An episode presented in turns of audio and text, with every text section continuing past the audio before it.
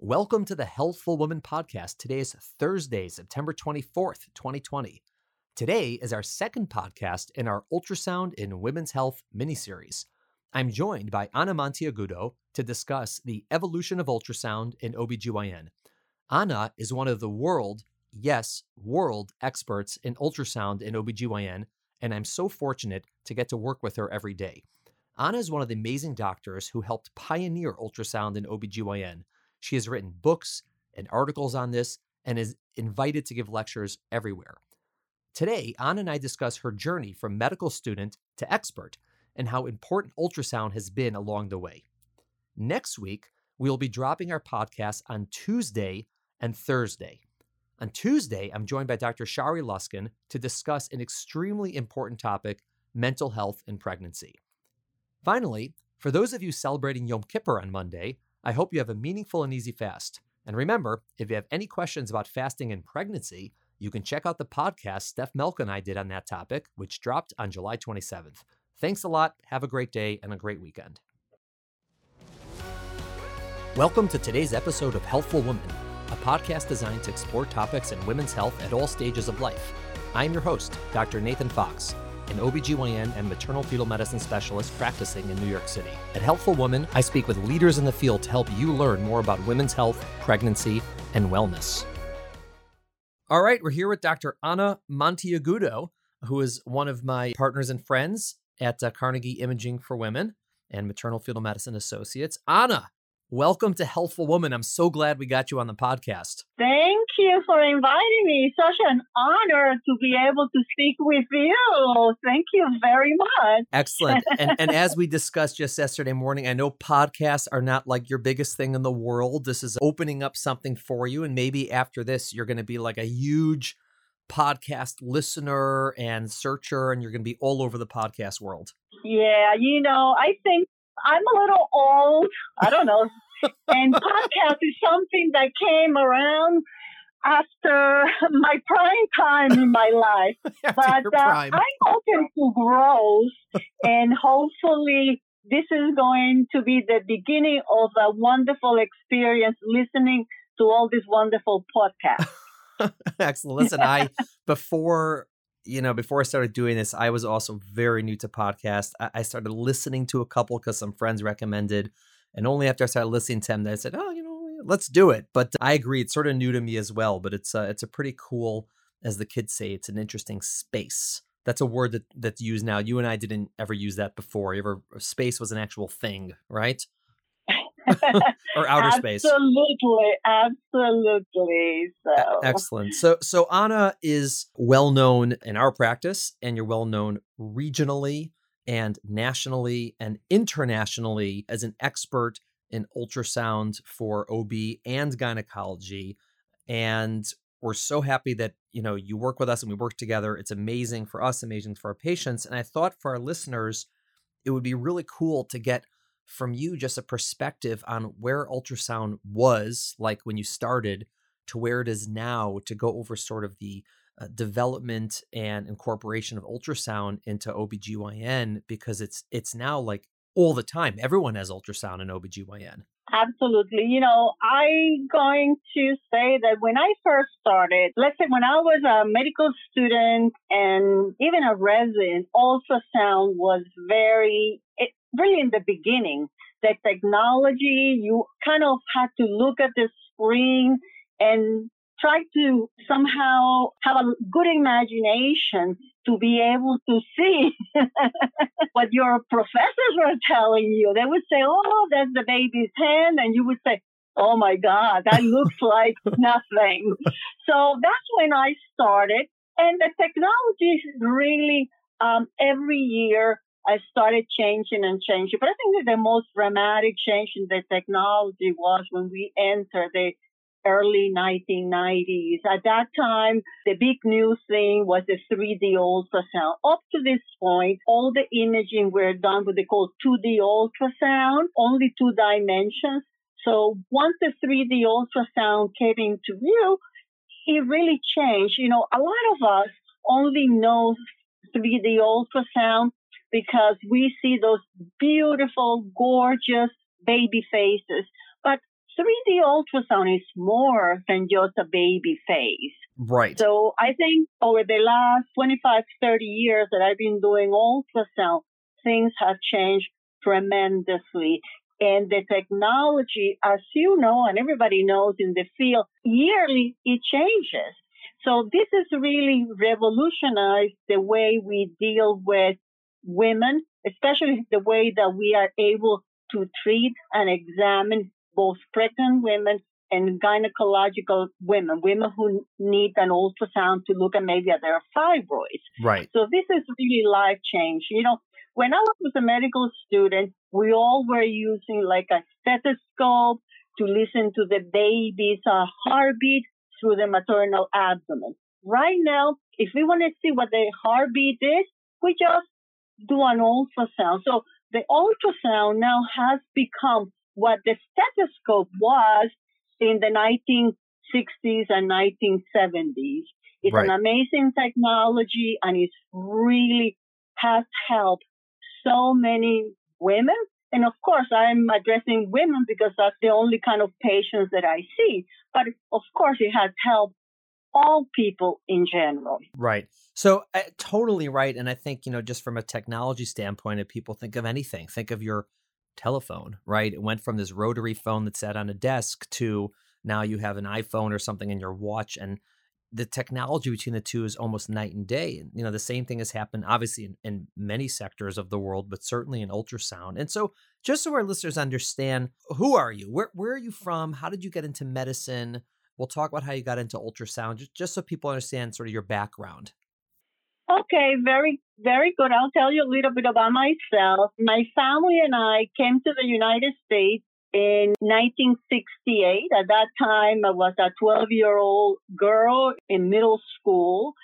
And I always really liked medicine. Growing up in Cuba, one of my relatives was a doctor and he used to have his practice at home. And when I would go visit him, the biggest thrill that I had was trying to sneak in into his office to see how he was dealing with patients. So medicine was something that from the very beginning I was very, very intrigued. Once I went through my medical school, you know, then of course I grew up in New York City. I went to City College, Albert Einstein. In the Bronx, I got my residency there. I did my fellowship in maternal fetal medicine at Columbia Presbyterian. And then after that, I worked for about 10 years as an attending at Columbia. Subsequent to that, I moved on to NYU where I spent 18 years there. I held many academic positions, including I was the chairman at Bellevue Hospital. I also eventually became the director of the maternal fetal medicine program as well as doing maternal fetal medicine fellowships where you teach the young doctors who want to become a maternal fetal medicine. And I have to say that being a director of maternal fetal medicine especially of the fellowship was something that I absolutely loved. How did you decide to do obstetrics and gynecology and then subsequently maternal fetal medicine? What led you to, you know, to women's health as opposed to a different field? Well, that is a wonderful question. And I do have to say that when I was in medical school, we of course all have to rotate through all the different specialties. And I have to say that the two specialties that really intrigued me and I enjoyed the most during my rotation was obstetrics and gynecology and radiology. Ah. So when it was time for me to try to merge the two things that I really loved, I realized that if I become a maternal fetal medicine specialist, I still be able to see patients, take care of patients, but that I still will be able to do the imaging that I really love. So that is how I ended up doing maternal fetal medicine because it gave me the opportunity to do the imaging that I really always enjoyed as a medical student as a and as a resident. Yeah, that's that's so interesting because that makes a lot of sense because in maternal fetal medicine, I mean a lot of us have different focuses in what we do, but a main part of our training and our practice is imaging. It's like radiology. It's mostly ultrasound and it's mostly of the fetus of the baby. For some of us, we also do gynecologic imaging. And so, you know, we spend our time either in some percentage behaving sort of like a radiologist and sort of like, you know, someone who's in clinical care taking care of patients and managing them and, you know, helping them. And so it is a nice hybrid and that you saw that in advance. When you were training for your fellowship, like at Columbia, where was ultrasound in you know, at that point in time in terms of its, I guess, advances? Was it something that you had a lot of training in, or is it something that you had to subsequently hone and develop over the course of your career as the technology got better? I was very lucky that I was given the opportunity to work in a place. At the time, they were the only hospital who had a dedicated OB and GYN ultrasound unit within the Department of you know, OB-GYN. Also, one of the new members of the department who came to the department around the same time that I did was a doctor named uh, Dr. Ilan Timor Tritsch, who had just come to the United States from Israel after having developed what we call transvaginal ultrasound, transvaginal ultrasound probe.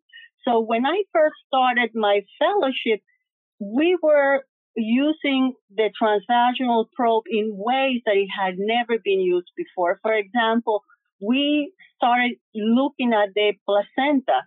So we were the first one to make the diagnosis of placenta previa using ultrasound, transvaginally ultrasound, because up to that point, they used to do the imaging transabdominal. And many times they could not really get the clear relationship between the placenta and the cervix. So by doing transvaginal ultrasound, we were able to clearly show the patients as well as the patients, who, uh, the clinicians that were taking care of the patient, where was the placenta. In addition, doing the transvaginal ultrasound gave us an opportunity to start looking at the fetus in ways that the fetus had never had been seen before. When I was a fellow, I decided that I wanted to learn more about the fetal brain.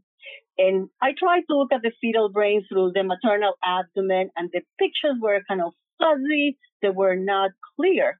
But once I decided to start using the transvaginal ultrasound to look at the fetal brain, and I do have to say that I was among, among the first persons in the world who ever used this technology to look at the brain of the fetus the amount of information that we were able to see related to the anatomy of the brain, the development. Then we went on and started looking at the very early fetus or baby in the first trimester, and we were able to see things that no one had ever seen before. We were able to see the fingers, the toes in the first trimester. So it was an unbelievable, exciting time when I was a fellow. We were working like crazy.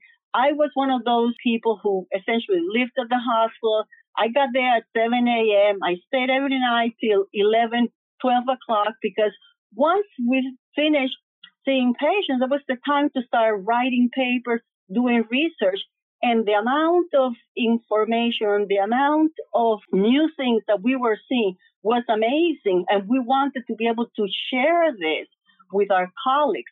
So we ended up writing lots of papers, writing lots of books, also giving lectures. So it was an amazing time of growth and seeing things that no one had ever seen before. I was privileged to work at that time. The limitations of ultrasound is sort of where the probe, that's what we hold in our hand, is in relation to what you're looking. So the closer you can get the probe to the object you're looking at, the clearer the image is going to be. That's just part of the technology of ultrasound. So, what Anna was saying is, you know, traditionally, the way we would look at anything in the mother's belly, in this case, in pregnancy, the baby, you'd put the probe on her belly and look around. And for many women, that's fine.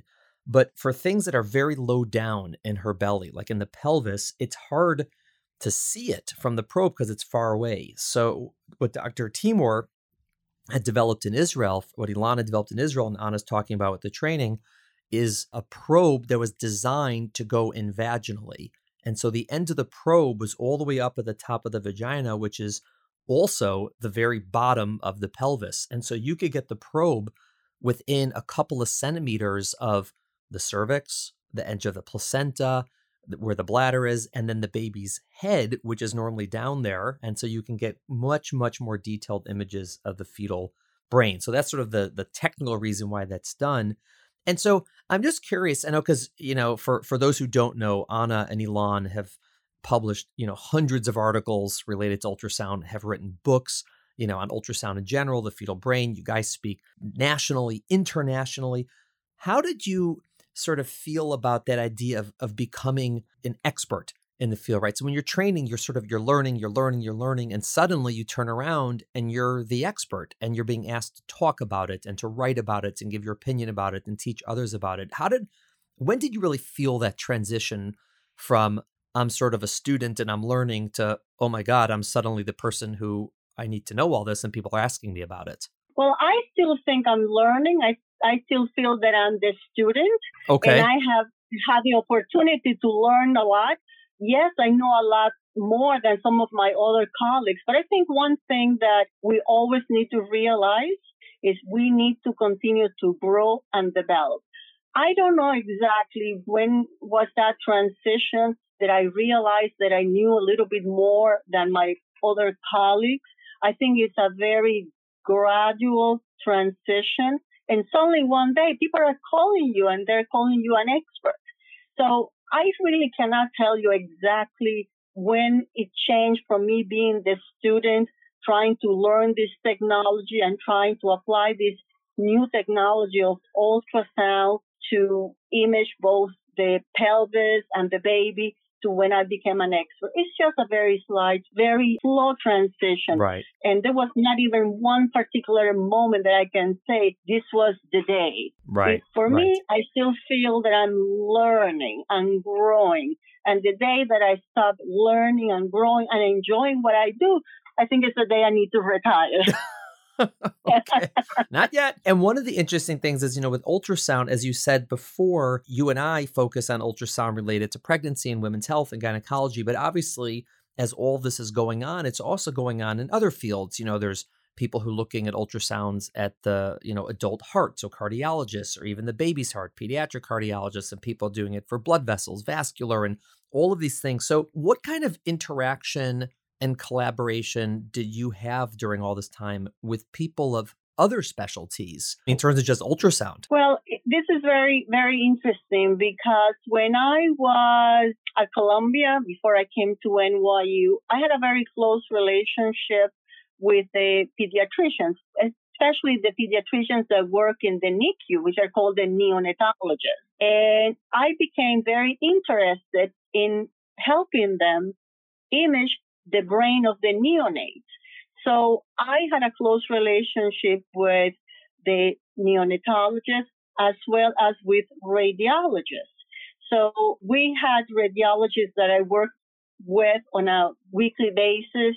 So when they were around, I liked to follow them, shadow them, and see what they were doing, so how they looked at the liver. As you said, we can look at the liver, we can look at the gallbladder to look for gallstones. So this is going back to the fact that when I was a medical student, I really loved ra- radiology. So this is something that I've been interested. In addition to that, the other thing that we haven't touched, and I think it's the subject of a, a different podcast, is MRI which also plays a big role in the imaging of both the baby, the uterus, and people in general. So, you know, I have been very lucky to have close relationships with people in different specialties. They have done ultrasound related to their specialties and I have learned a lot from them. Right. And I think that one of the interesting things about people who do ultrasound. Again, regardless of what field you're in, there's several unique aspects to ultrasound as opposed to other imaging, let's say CAT scan or MRI or X-ray. And one of the things is that the examination itself is live, meaning you are as you move the probe, the images move, right? In a CAT scan and MRI, you basically get the image and then you spend all the time on the computer manipulating it. You move it left, you move it right, you rotate it, you know, you do this, you do that. But in ultrasound, you can actually at the time take the probe and say, all right, I want to see the top of the you know, the head, the bottom of the head. I want to turn the angle this way. I want to do this. I want to do that. And so you're doing it live, number one. And number two, you can actually look at objects that move. So the heart, right? It's so much different to watch a video of the heart than it is to take a picture of it. And so we get to do both. When you're doing ultrasound, you can see how the heart works in motion, and you can also take still pictures to look at various structures. And I think that's one of the nice, unique features of ultrasound that's so helpful with pregnancy because we have to look at parts of the baby that are both still and parts of the baby that move. And of course, the fact that it's safe, which is great. Right. That's why we say, you know, to the ultrasound, it's what we, we, we're doing in real time. Yeah. So we are, so, we're seeing actually the baby move.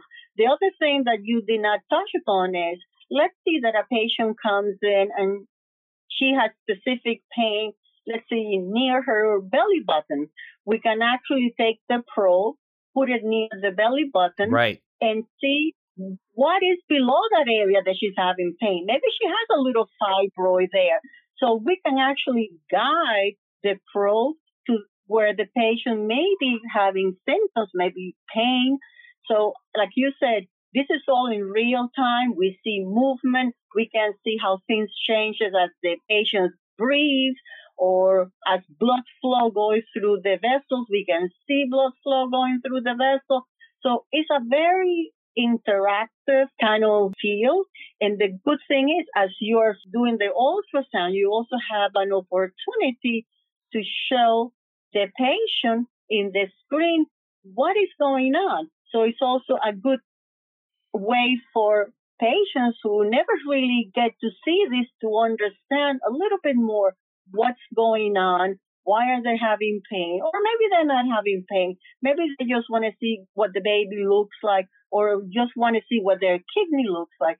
So everything is very helpful. All is, is in real time. We can see how things change with breathing, with blood flow going. As the patient moves, we can see changes. So, as you said, it's a very interactive technology. Right. And just so uh, we've been mentioning 2D and 3D, explain to our listeners what's the difference between, like, what does 2D and 3D mean? Like, what is the difference between those two? Well, 2D is the classic ultrasound that everything is very flat. Mm-hmm. But in 3D ultrasound, we're adding a third dimension. So we're going to have not only, we're going to height, width, and depth. So we're able to see things a little bit in, in three dimensions. That really helps us uh, exactly sometimes locate structures. For example, if we do a 3D ultrasound of the uterus on, some, on someone who has a fibroids, we are able to exactly see where is the fibroid in relationship to the front, the back, the bottom of the of the uterus. So it really helps us pinpoint pathology more accurately. Yeah, I mean, I'm not sure yeah. if I. yeah, I mean, it's almost the difference between getting a photocopy of something versus getting a 3D printout of something. You know, one of them you're basically seeing a picture of it, but a 3D you get, oh, that's in the back left, that's this size, that's pushing this way, and we can get those images. I think that's number one. You get to sort of see the three dimensions, which oh. is you know sometimes helpful for diagnosis and sometimes you know just cool to see the baby's face as a 3D picture, as you said before. But the other thing which is interesting is, and this is something where it does become sort of like an MRI or a CAT scan.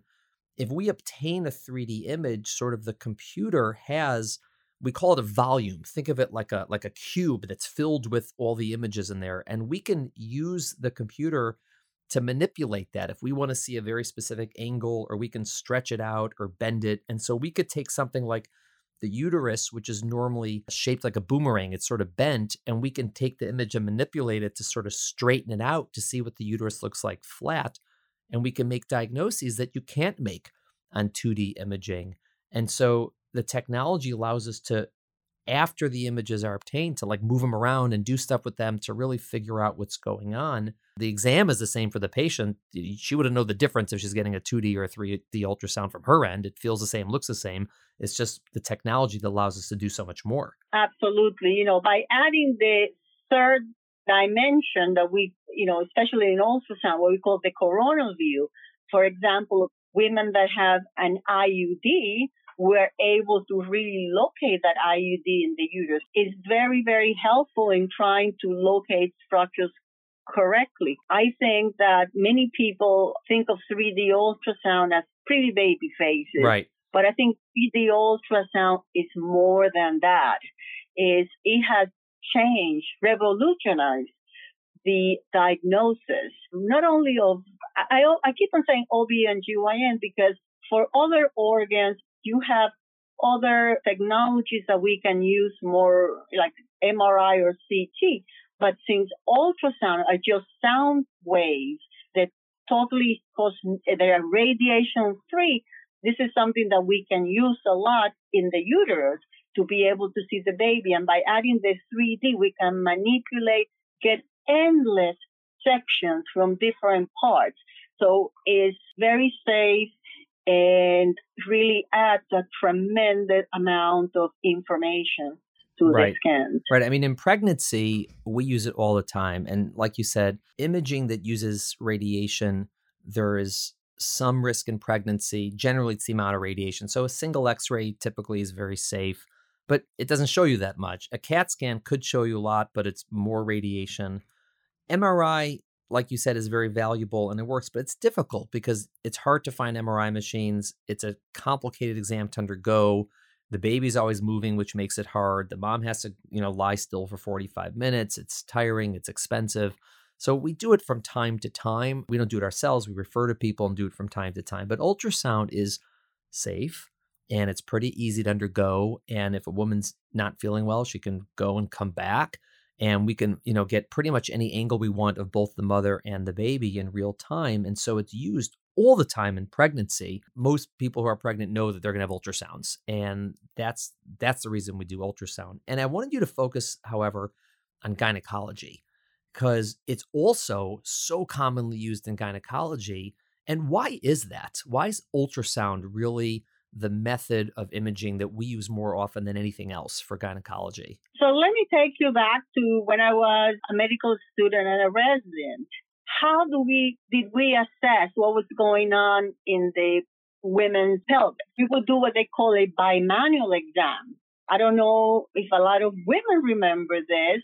Is that the doctor takes one hand and he places it in the abdomen and then insert a couple of digits in the in the vagina and they try to figure out what is the shape of the uterus, where are the ovaries, and you, they try to mentally create a picture of what's going on in the pelvis. So, and sometimes it's hard to see, for example, if somebody had had multiple surgeries, there, there could be a lot of scar tissue, and maybe what they're feeling is the scar tissue, not necessarily the organ. So by doing the transvaginal sonography, as you explained so eloquently earlier, is we are able to take the special vaginal probe, inserted in the vagina, and put it so close to the uterus. As a matter of fact, a lot of physicians no longer they perform the bimanual exam because they don't get that much information. That's why a lot of physicians have in their office an ultrasound machine and they do the transvaginal ultrasound of the pelvis and they're able to quickly see the uterus and able to clearly see the ovaries. They can detect if there is any kind of ovarian cyst. So by doing ultrasound, it really changes from a exam that you can have to imagine what you were seeing to actually seeing the structures in the pelvis. So I think in gynecology, even more than in OB, ultrasound has been a game changer. Right. It's just it, what you can see on ultrasound is so superior to what you think you're feeling on an exam. I mean, you'll be like, "Oh yeah, I feel the ovary." Like, no, that wasn't the ovary. I mean, it's just, it's it's hard. It's hard to you're feeling things through you know multiple layers, and you can't always know what's what. But the ultrasounds almost always clear as day. You know, what's the uterus? What's the size? What is the inside, the outside, the ovaries, the blood flow, the lining? You really see everything. How did you get into gynecologic ultrasound doing, you know, because you're a specialist for pregnancy, right? You're doing pregnancy, maternal fetal medicine. But over the time with your ultrasound, when did you sort of develop all those skills?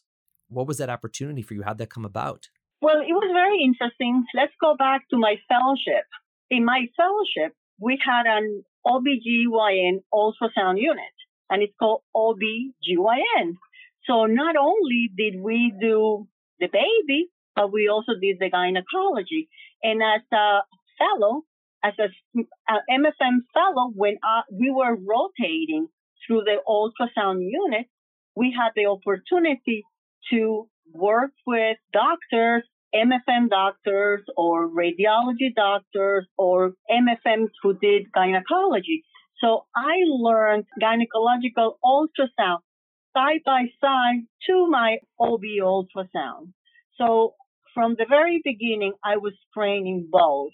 And I think that for me, that was a big, big advantage. Yeah. Was was that unique at the time? Meaning, did you know when you went around the country or the world and spoke to people who were experts in gynecologic ultrasound, were most of them maternal fetal medicine specialists, or most of them OBGYNs, or were most of them radiologists when you were and when you started this? Yeah, most of them were radiologists. And I would have to say that gynecological ultrasound up to maybe the last five years has been in the domain of the radiologist. Right. You know, if you look at all the textbooks, all the people who are writing textbooks or articles in gynecological ultrasound, most of them are, are radiologists. I think I was in a unique and an unusual position that I learned during my MFM fellowship gynecological ultrasound.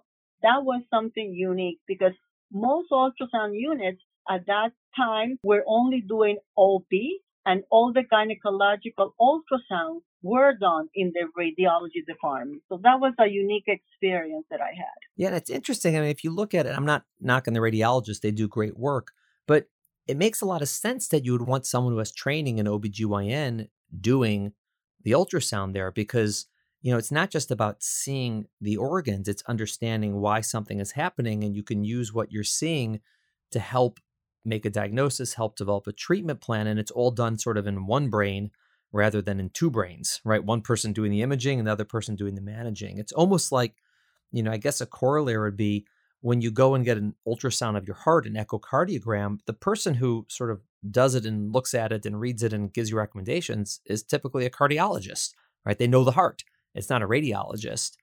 And so I guess it, it's yeah, it's just hard for certain fields to be able to not only take care of the patients but also know the imaging. But in our field, we do get training in this, and I found in my own practice it's such an advantage to be able to do the ultrasound and have that background in OBGYN to help people with why ever they're there and to help come up with a plan. Absolutely, and I think this is the reason why most ultrasound units that maybe 10 years ago were exclusively doing obstetrical patients are have added or are adding the gynecological component because most maternal fetal medicine like yourself and I, before we became a maternal fetal person, we were a regular OBGYN gynecologist. We did gynecology in our training. So we have the understanding. And it just makes total sense, as you say, for MFM doctors or obstetrician gynecologists to do also the imaging of the pelvis. And I think this is why if you go around the country nowadays, most ultrasound units are doing both OB and gynecology because of the understanding. Also, as you probably know, at the beginning of the pregnancy, it's almost like a gynecological yeah. ultrasound. So I think that we as physicians who deal with very, very early pregnancy, we really have to understand a lot of the diseases in gynecology because when we see somebody who's extremely early in pregnant, it's essentially almost like a gynecological exam. So I think it's very helpful and I really predict that in a few years, everywhere, radiologists will be doing the MRI and the CT scan and the ultrasound part of the study of uh, women will be at the hands of the OBGYNs and MFMs. That's interesting. And I'm, I was actually going to ask you, it's a good segue about, you know, in terms of where we're headed. So obviously, I assume technology will hopefully continue to improve and we'll be able to see more.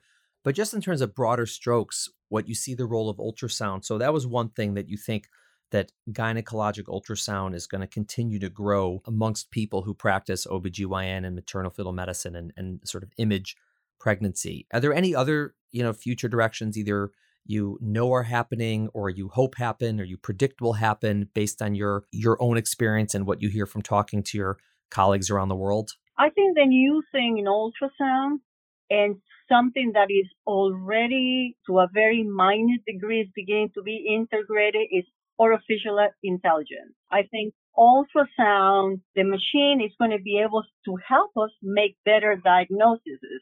You know, for example, the machine will be able to help you, help us make differential diagnosis. At times, we see things that we have never seen before.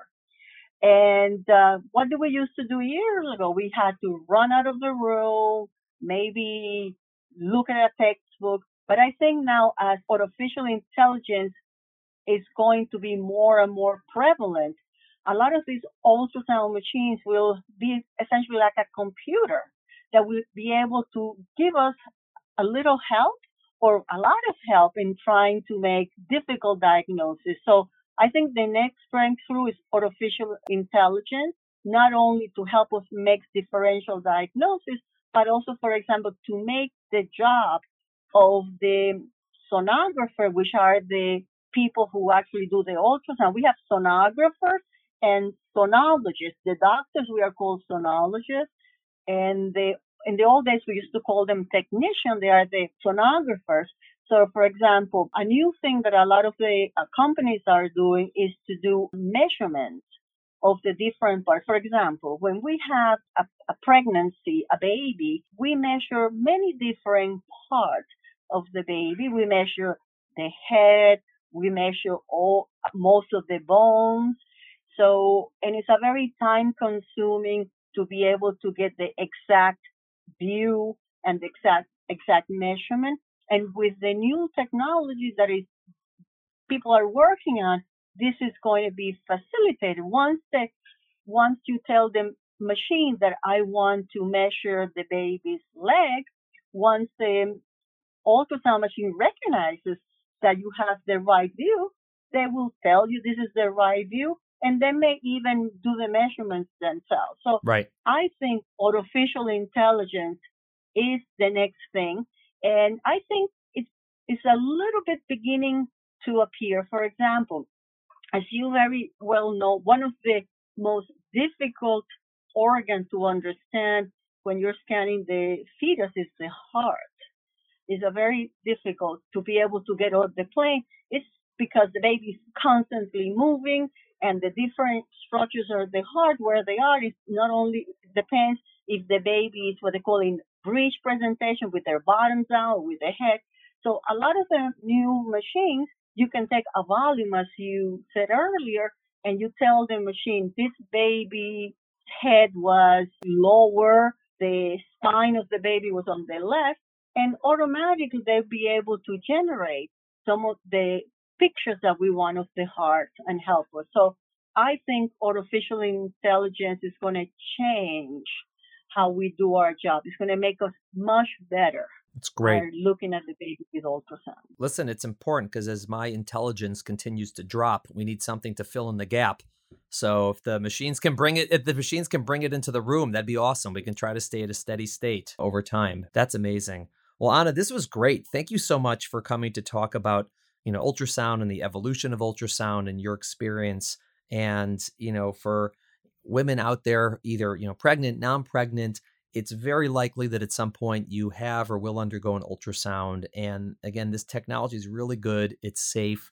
We're learning more and more. We're seeing more and more. And the ultimate goal is really just, again, to to help women, you know, pregnant or not, in terms of what's going on, because you know, because of people like you who have been studying this and learning this for a long time now. So thank you. Well, thank you. It was a pleasure being able to share with you this podcast and to tell you a little bit about ultrasound. I'm very passionate about ultrasound, as you hopefully heard on my uh, delivery.